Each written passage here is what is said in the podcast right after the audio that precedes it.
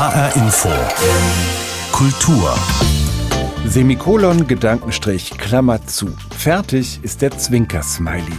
Die Botschaft, alles gut, ich mein's nicht so ernst, wir verstehen uns. So haben wir mal angefangen, unsere SMS- und Mail-Botschaften mit Bildern zu verzieren. Mittlerweile braucht man dafür keine Satz- und Sonderzeichen mehr, sondern es steht uns auf dem Smartphone eine ganze Tastatur mit Bildzeichen zur Verfügung, Emojis genannt. Emojis prägen unsere Kommunikation immer mehr, drücken Gefühle aus oder sollen für gute Laune sorgen. Und seit acht Jahren wird am 17. Juli der Welt-Emoji-Tag gefeiert. Anlass für uns, das Phänomen genauer zu betrachten. Sind Emojis der Anfang vom Ende unserer Schriftkultur? Oder eher eine freundliche Ergänzung trockener Textnachrichten? Werden Emojis überall gleich verstanden? Und woher kommt der Trend, diverse Identitäten in Form von Emojis sichtbar zu machen? Ich spreche darüber mit der Kulturwissenschaftlerin Gala Rebane, gleich hier in HR Info Kultur. Der Begriff Emoji kommt aus dem Japanischen und bedeutet Bildschriftzeichen. Mit Emotionen hat das Wort Emoji also erstmal nichts zu tun. Trotzdem lassen sich Gefühle mit Emojis besonders gut ausdrücken. Im vergangenen Jahr war der Smiley mit Freudentränen das am häufigsten verwendete Emoji. Davide Didio über die beliebtesten Smileys und mögliche Missverständnisse in der Emoji-Kommunikation. Unter den meistbenutzten Smileys sind Emoji-Klassiker. Da ist einmal der Daumen nach oben, das lächelnde Gesicht mit herzförmigen Augen und dann natürlich auch das rote Herz und das Gesicht mit Freudentränen. Während manche es lieben, diese und andere Smileys zu verwenden, gehen andere etwas sparsamer mit ihnen um. Ach, ich finde es eigentlich ganz cool, weil dann kann man seine Gefühle ausdrücken. Weil es einfach nochmal ein Farbtüpfelchen ist im Alltag. Ein E-Mail zu machen und dann irgendwas äh, dahinter zu machen oder so ist für mich nicht attraktiv. Ne? Ja, ich frage mich schon auch manchmal, was vorher war, ohne Emojis, aber ja, es drückt halt nochmal mehr die Nachricht aus. Aber Vorsicht, wir interpretieren die Emojis je nach Person und Kultur unterschiedlich. Zum Beispiel der Smiley, bei dem Dampf aus der Nase schnaubt, der steht nicht etwa für Ärger, sondern eigentlich für den Blick des Triumphs. Der Grund, Emojis sind in Japan entstanden, doch haben viele Gesichter und Gesten eine andere Bedeutung als zum Beispiel bei uns in Deutschland. Und manche Smileys setzen wir mit Absicht anders ein. Was könnte zum Beispiel ein Pfirsich außer der Frucht noch bedeuten? Ja, ja, ich hätte jetzt gesagt Fruchtbarkeit oder Gesundheit. Verschicke ich auch. Mit Synonymbedeutungen. Keine Ahnung. Weiß ich nicht. Ja, da muss man schon genauer hinschauen und vor allem aufpassen. Hinter dem Pfirsich könnte sich nämlich auch ein Kompliment für ein schönes Hinterteil befinden. Oh, gut, ohoi. Gut, dass es weiß. Nicht, dass ich denke, ah, also wir haben heute so viele Äpfel gesammelt. dass Smileys möglichst weltweit ähnlich verstanden werden, versucht das Unicode-Konsortium. Das Unicode-Konsortium ist ein internationaler Verein, in dem zum Beispiel die Softwareunternehmen Apple oder Microsoft Mitglieder sind. Hier wird jedes Jahr zusammen entschieden, welche neuen Emojis kreiert werden. Dafür können sogar auch Nutzerinnen und Nutzer Vorschläge machen. Und diese zwei Frankfurter hätten da auch schon Ideen. Ja, so der Messeturm oder so, das wäre cool. Mm, ein Eintracht Frankfurt-Emoji.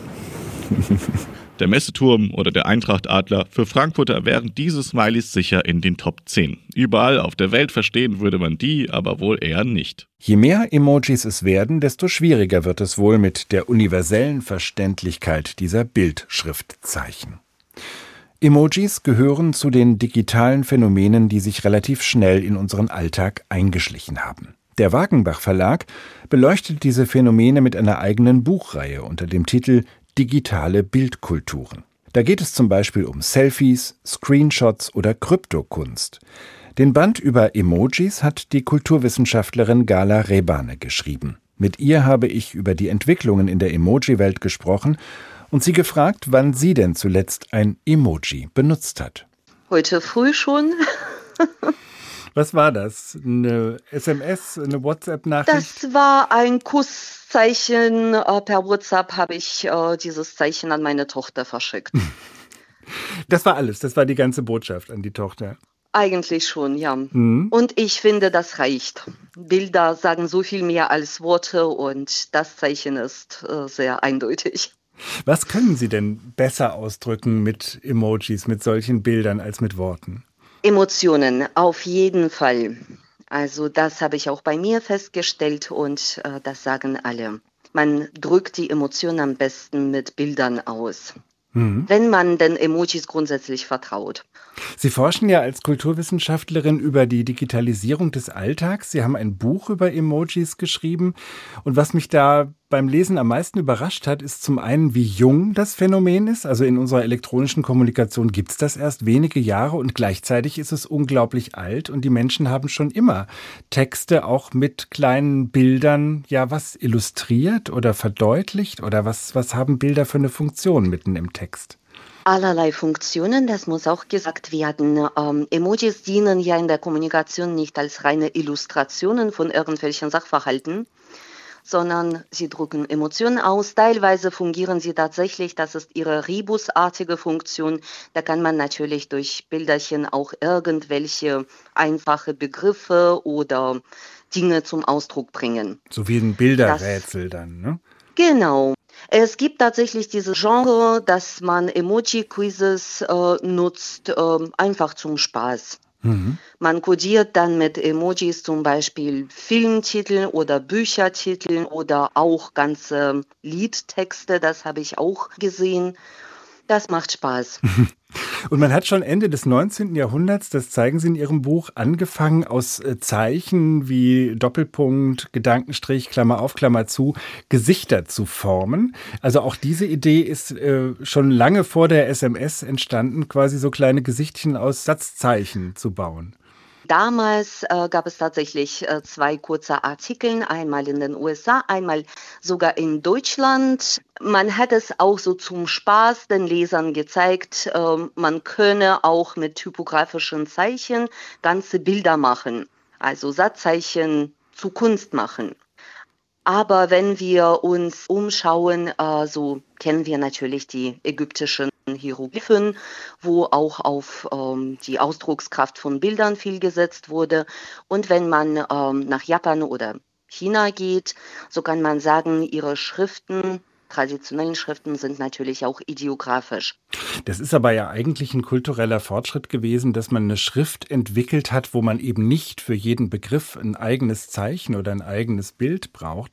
Ist das nicht ein kultureller Rückschritt, wenn wir jetzt anfangen, in unseren Kurznachrichten wieder solche Zeichen einzuführen, die für einen ganzen Begriff stehen? Ja, das ist eine ganz große Befürchtung von denjenigen, die Emojis äh, gegenüber skeptisch gesinnt sind, dass wir jetzt quasi äh, bald im Steinzeitalter landen, wenn wir weiter so machen. Aber hier muss wiederum betont werden, Niemand hat die Absicht und die Möglichkeit ist an sich auch nicht gegeben, äh, die traditionelle alphabetische Schrift durch äh, Bilder, Emojis zu ersetzen, auch wenn man den Emoji-Register noch ähm, ausweitet und ausbaut. Wie gesagt, die primäre Funktion von Emojis im Messaging ist tatsächlich Emotionen zum Ausdruck zu bringen und den Textfluss einfach durch Bilder schöner und ansprechender zu gestalten. Ist das denn bei elektronischer Kommunikation, also jetzt über WhatsApp oder über Social Media besonders wichtig, weil man da vielleicht ja diesen zusätzlichen Kanal braucht, um ein Gefühl zum Ausdruck zu bringen? Ich denke zum Beispiel an das Zwinker-Smiley, was ja Leute ganz oft verwenden, um zu signalisieren, das ist jetzt ironisch, ich meine es nicht böse, ich mache nur einen Witz. Also diese nonverbale Ebene der Kommunikation, wird die in besonderer Weise durch die Emojis ersetzt? Äh, ja, das kann man sagen. Und ein wichtiger Vorläufer von Emojis waren die Emoticons. Die sind in den 70ern, 80ern entstanden in Amerika. Damals, wo die elektronische Kommunikation erstmalig an der Universität damals ankam.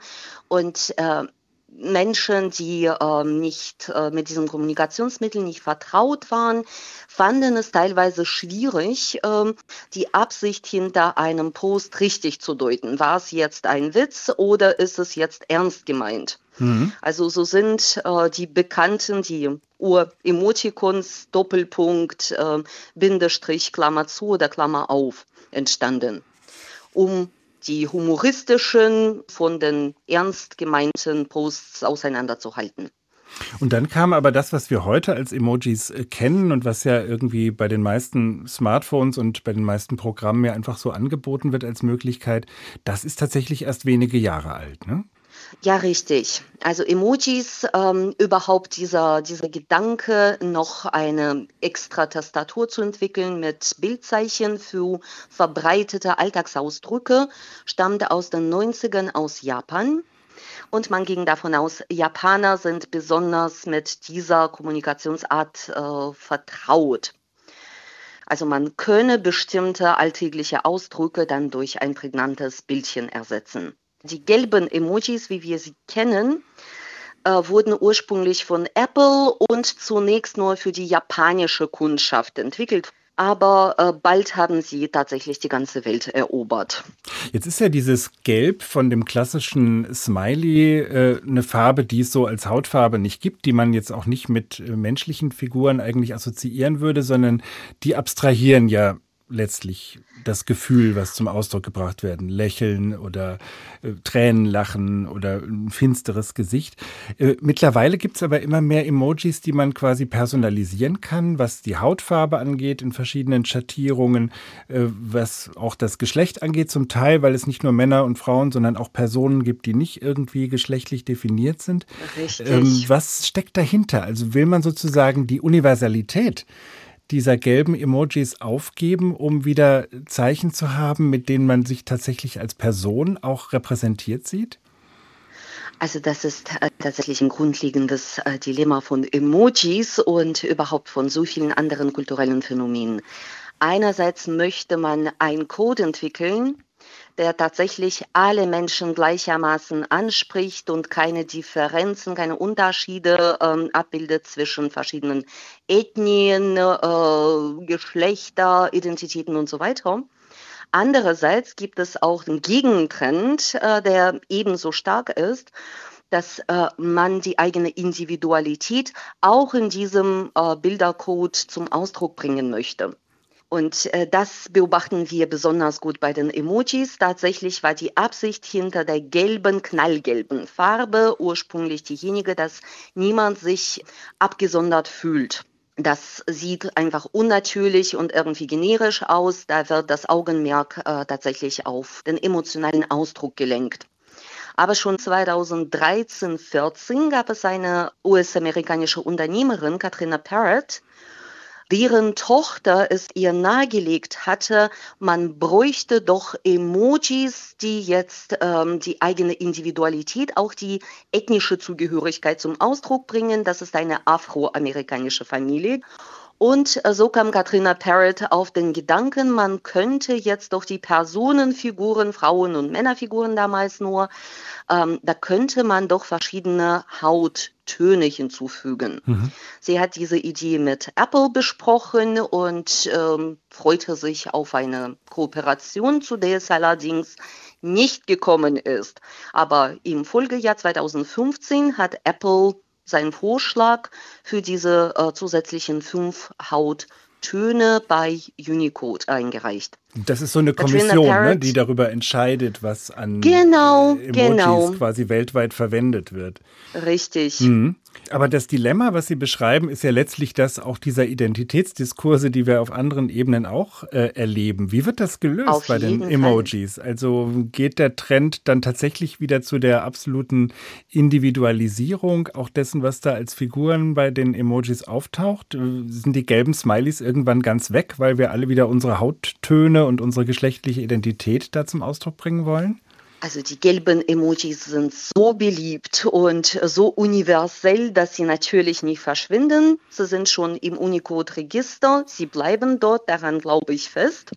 Es wird äh, auch nicht äh, hinterfragt. Aber tatsächlich bei anderen Emojis ähm, muss der Unicode auch die, sage ich mal, die gesellschaftlichen Diskurse, kulturellen Diskurse auch mit beachten. Und das ist auch ein bisschen das Problem. Also ursprünglich wollte man ähm, so einen Bildercode entwickeln, der universell einsetzbar wäre. Und man wollte Zeichen ökonomisch vorgehen, so dass ein Bildchen, ein Zeichen für möglichst viele Dinge einsetzbar wäre. Bei dieser Individualisierung und engerer Profilierung ähm, geht dieser Ursprungssinn ein bisschen verloren.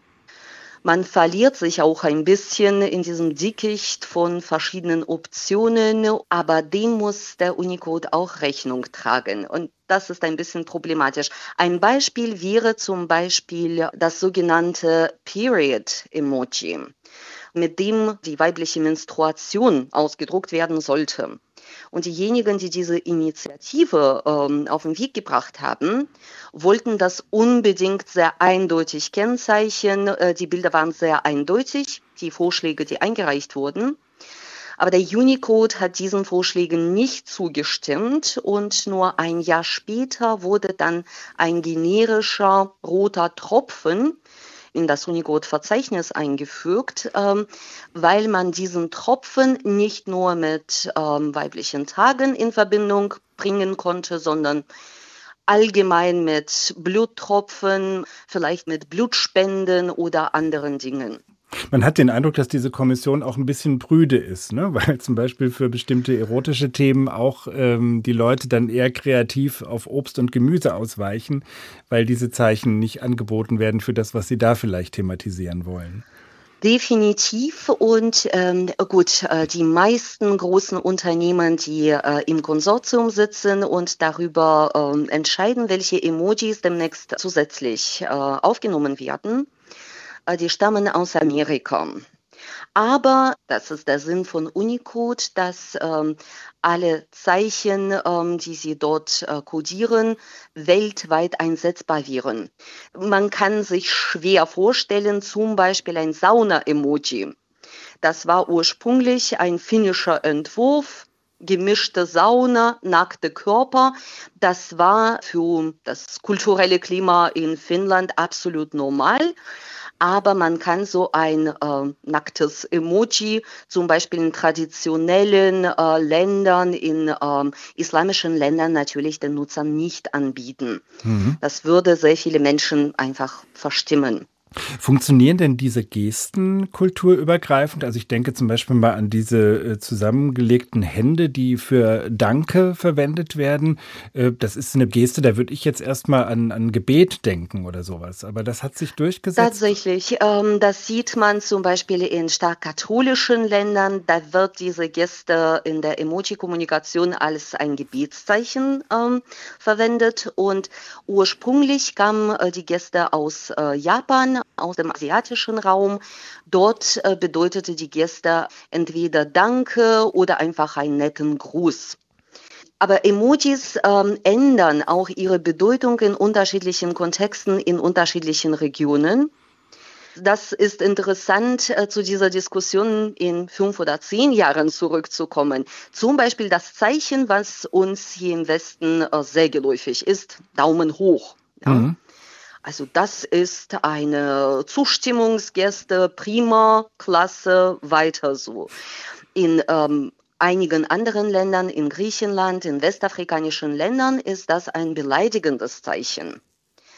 Aber durch diese große Verbreitung dieser Gäste durch Medien, durch Kommunikationsmedien auch ähm, im Fernsehen, könnte man sich denken, dass auch äh, in diesen Regionen, wo diese Gäste ursprünglich traditionell etwas Schlimmes bedeutete, dass äh, sich dort diese Verwendung im Sinne prima äh, normalisieren wird. Und man merkt es auch selbst, oder ich merke es bei mir, je mehr man solche Zeichen verwendet, desto mehr übernimmt man sie dann auch in das tatsächliche Gestenrepertoire. Also ich mache plötzlich ganz oft Daumen hoch, auch im direkten Kontakt mit Menschen, äh, was ich früher nicht gemacht habe und denke, huch, ich bin jetzt selber schon zum Emoji geworden. Das ist spannend, dass Sie das sagen, weil ähm, auch ich das bei mir feststellen muss und viele Menschen, die ich darauf angesprochen habe, Studien hierzu gibt es noch nicht. Vielleicht befasse ich mich mit dem Thema wissenschaftlich, aber die alltägliche Beobachtung ähm, zeigt tatsächlich in diese Richtung. Wir verbinden uns auch körperlich äh, mit den Bildern, die wir sehen. Das ist die ganz besondere Kraft der Bilder. Und dann ahmen wir das unterbewusst nach. Also das heißt, die Gesten, die durch ähm, das Emoji-Repertoire abgebildet werden, auch die mimischen ähm, Ausdrücke, das nehmen wir tatsächlich in unserem alltäglichen mimischen Handeln oder gestischen Handeln mit auf. Ich würde Sie ganz zum Schluss fragen, ob durch die Emojis so etwas entsteht wie eine universelle Sprache, die überall verstanden wird, die unsere Kommunikation prägt? Oder umgekehrt ist es vielleicht doch nur eines von vielen Modephänomenen im Netz, die nach ein paar Jahren wieder vorbei sind? Auch hierzu gibt es unterschiedliche Meinungen. Ähm, viele Emoji-Forscher meinen, Emojis könnten durchaus so ein kurzer Modetrend sein, der nach einigen Jahren verschwindet. Das glaube ich nicht. Da sind viel zu große Kräfte schon äh, mit verwickelt. Das sind Technologiekonzerne. Es gibt weltweit unzählige Emoji-Nutzerinnen und ähm, Emojis werden auf jeden Fall bestehen. Vielleicht kommt noch irgendetwas dazu, aber Emojis bleiben da. Und trotz aller Unterschiede in ihrer Deutung und Nutzung weltweit, trotzdem ist das eine schöne Möglichkeit, bestimmte Dinge zum Ausdruck zu bringen. Wie gesagt, Emotionen zum Beispiel. Und einfach den Fluss der Wörter schöner, ansprechender, bunter zu machen. Das war die Kulturwissenschaftlerin Gala Rebane. Sie hat ein Buch geschrieben mit dem schlichten Titel Emojis, erschienen im Wagenbach Verlag in der schönen Reihe Digitale Bildkulturen. Mehr dazu gibt es, und das passt zum Thema, bei Instagram und auf einem eigenen YouTube-Kanal. Stichwort digitale Bildkulturen. Sind Emojis eine universelle Bildsprache, die überall verstanden wird und niemanden ausgrenzt? Oder spiegeln sie eher die Sichtweisen westlicher Industrieländer und blenden den globalen Süden aus? Diese Frage haben wir im Gespräch mit Gala Rebane schon angeschnitten. Es ist höchste Zeit für afrikanische Emojis, das meint ein Grafikdesignstudent von der Elfenbeinküste und er ist aktiv geworden. Unsere Korrespondentin für Westafrika, Dunja Sadaki, hat ihn getroffen.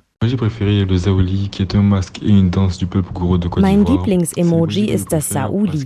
Das ist eine Maske und ein Tanz aus der Elfenbeinküste, denn es steht für Kreativität, Akzeptanz und Weisheit. Ich mag es auch, weil es mein erstes Emoji war, das ich gemacht habe, nachdem ich auf YouTube gelernt habe, wie das geht YouTube. Sagt Opleru Grebi. Der 22-jährige Grafikdesigner von der Elfenbeinküste hat über 350 afrikanische Emojis kreiert. Als er für ein Uni-Projekt über seinen Alltag nach digitalen Fotovorlagen im Netz schaute, entdeckte er nur Fotos von Armut, Krankheit oder Exotik. Ich habe bemerkt, dass die internationalen Medien dazu neigen, ein ziemlich negatives Bild von meinem Kontinent zu zeichnen. Und ich hatte Lust, Werbung für unsere Kultur zu machen, das Traditionelle und das Moderne. Und dann habe ich mich 2018 entschieden, jeden Tag ein Emoji auf Instagram zu veröffentlichen. Über 200.000 User haben seine Designs als Sticker aus den üblichen App Stores für Messenger-Dienste schon runtergeladen. Mittlerweile repräsentieren sie nicht nur den Alltag von der Elfenbeinküste, sondern aus vielen verschiedenen Ländern Afrikas. Dort sieht man zum Beispiel einen Kamm für Afrohaare, verschiedene afrikanische Masken, Schmuck, Instrumente, Tänze, typische Pflanzen wie der Affenbrotbaum oder traditionelle Gerichte oder Getränke wie Palmwein und Hibiskussaft in zusammengeknoteten Plastikbeutelchen. Viele der Emojis bringen Menschen auf dem afrikanischen Kontinent zum Schmunzeln. Opleru Grebe sagt, er will damit auf eine bunte und lustige Art und Weise für mehr digitale Repräsentation des afrikanischen Alltags kämpfen. Genau aus diesem Grund findet der 27-jährige Mohamed Lawal die afrikanischen Emojis gut. Der Nigerianer aus der Hauptstadt Abuja benutzt selbst welche. Well, I think it's about time because you know African emojis ich denke, es ist langsam Zeit, denn viele können sich nicht wirklich ausdrücken, denn die Bilder, die verfügbar sind, sind alle so eurozentrisch. Aber als afrikanische Person gibt es eben bestimmte Art und Weisen, wie du gerne kommunizieren möchtest. Und mit diesen afrikanischen Emojis ist es besser und einfacher. Denn Bilder sagen eben mehr als Worte. Und ich fühle mich wohler damit, Dinge zu benutzen, mit denen ich mich auch identifizieren kann. Etwas, das zu meiner Kultur gehört.